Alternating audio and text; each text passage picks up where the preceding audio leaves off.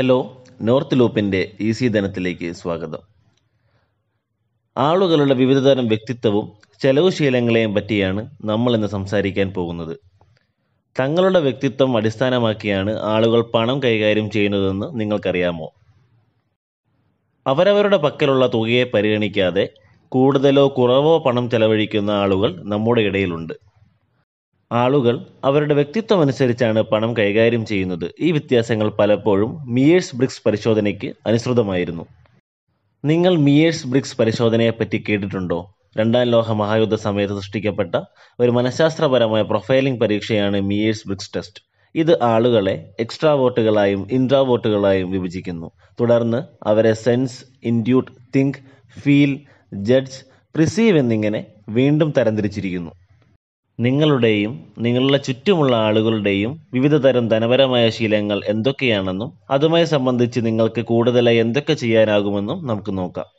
ആദ്യ തരത്തിലുള്ള ആളുകളെ നമുക്ക് പ്ലെയേഴ്സ് എന്ന് വിളിക്കാം. എല്ലാ സമയവും അവരവരുടെ ഇഷ്ടങ്ങൾക്കും തീരുമാനങ്ങൾക്കും അനുസരിച്ച് പണം ചെലവിടാൻ പ്ലെയേഴ്സ് വിഭാഗത്തിൽപ്പെടുന്ന ആളുകൾ ഇഷ്ടപ്പെടുന്നു.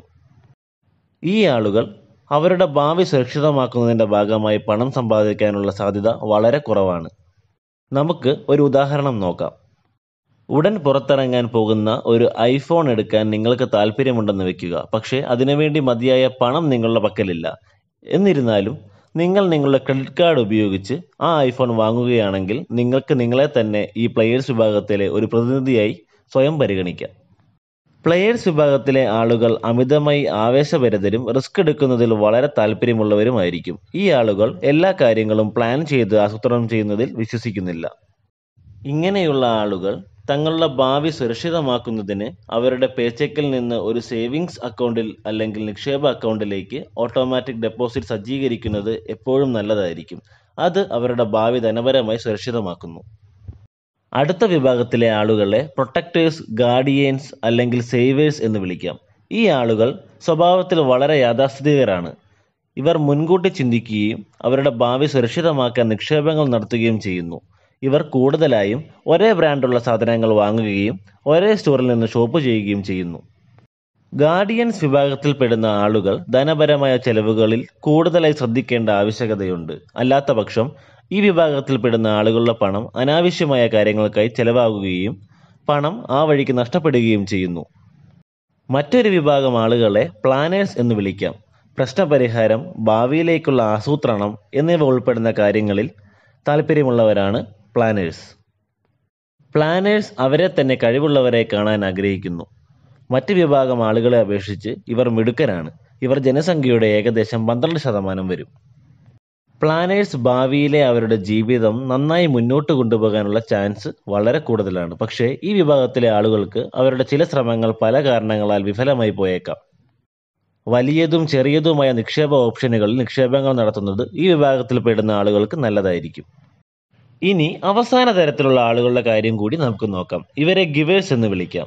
ഈ ആളുകൾ അവരുടെ തന്നെ വിപുലീകരണത്തിന് വളരെയധികം പണം ചെലവാക്കുന്നു. അവരുടെ ജീവിതശൈലിയിൽ നിന്ന് നമുക്ക് അവരുടെ ധനപരമായ സ്വഭാവം മനസ്സിലാക്കാൻ സാധിക്കും.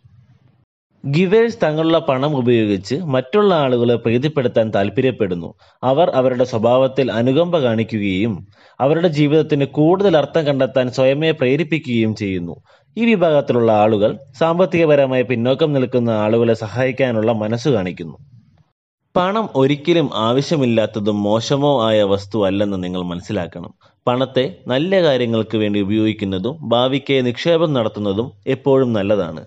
കൂടുതൽ പണം സമ്പാദിക്കുന്നതും പല ആസ്തികളിൽ നിക്ഷേപങ്ങൾ നടത്തുന്നതും നമ്മുടെ ഭാവി കൂടുതൽ സുഖകരമാക്കാൻ നമ്മളെ സഹായിക്കുന്നു. നിക്ഷേപങ്ങൾക്ക് എല്ലാവരും അവരുടെ ജീവിതത്തിൽ ഏറ്റവും ഉയർന്ന പ്രാധാന്യം തന്നെ നൽകണം. നിക്ഷേപങ്ങൾ ഭാവിയിൽ ഉണ്ടാകാവുന്ന നിരവധി സാമ്പത്തിക ആവശ്യങ്ങളെ വളരെ എളുപ്പത്തിൽ മറികടക്കാൻ സഹായിക്കുകയും അടിയന്തര സാമ്പത്തിക ആവശ്യങ്ങൾ ഉണ്ടാകുന്ന സമയത്തെ അധിക പ്രയാസം ഒഴിവാക്കുകയും ചെയ്യുന്നു. ഇനി നിക്ഷേപങ്ങളുടെ കാര്യങ്ങളെ പരിശോധിക്കുകയാണെങ്കിൽ ദീർഘകാലത്തേക്ക് നിക്ഷേപങ്ങൾ നടത്തുന്നതാണ് ഏറ്റവും നല്ലത്. അത് ഒട്ടുമിക്ക എല്ലാ സാമ്പത്തിക ലക്ഷ്യങ്ങളും കൈവരിക്കാൻ സഹായിക്കും.